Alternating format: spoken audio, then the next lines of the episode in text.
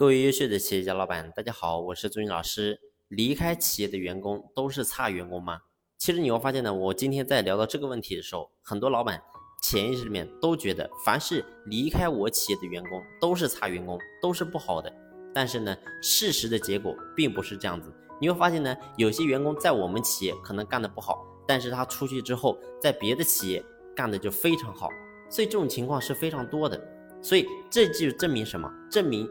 并不是员工在我们企业混得不好，他就是一个差员工。所以为什么会这种错觉？是因为这个员工在我们企业他没有给我们带来更大的价值，他就离职了。所以我们的老板在潜意识里面总觉得这种员工他就不是好员工。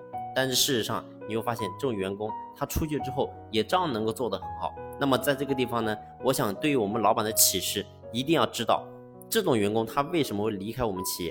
不是这个员工的问题，而是说我们的管理有问题。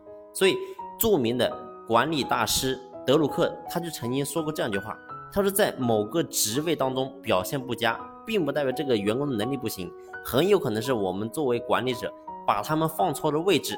很多时候你会发现，不是员工本身不适合，而是呢，我们做老板陷入了固有的思维和管理习惯，然后呢，我们出不来，没有办法去真正发挥。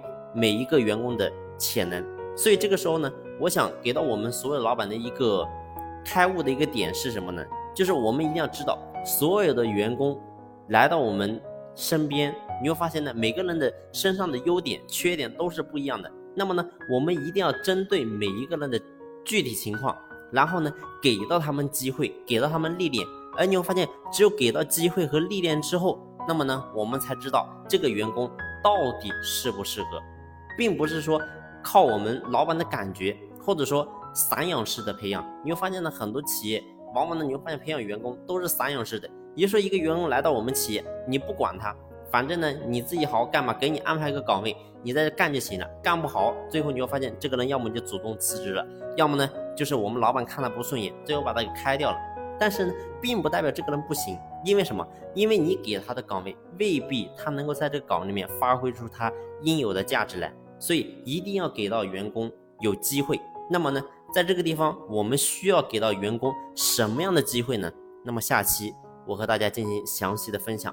这一期呢，我们就先聊到这里。感谢你的用心聆听，谢谢。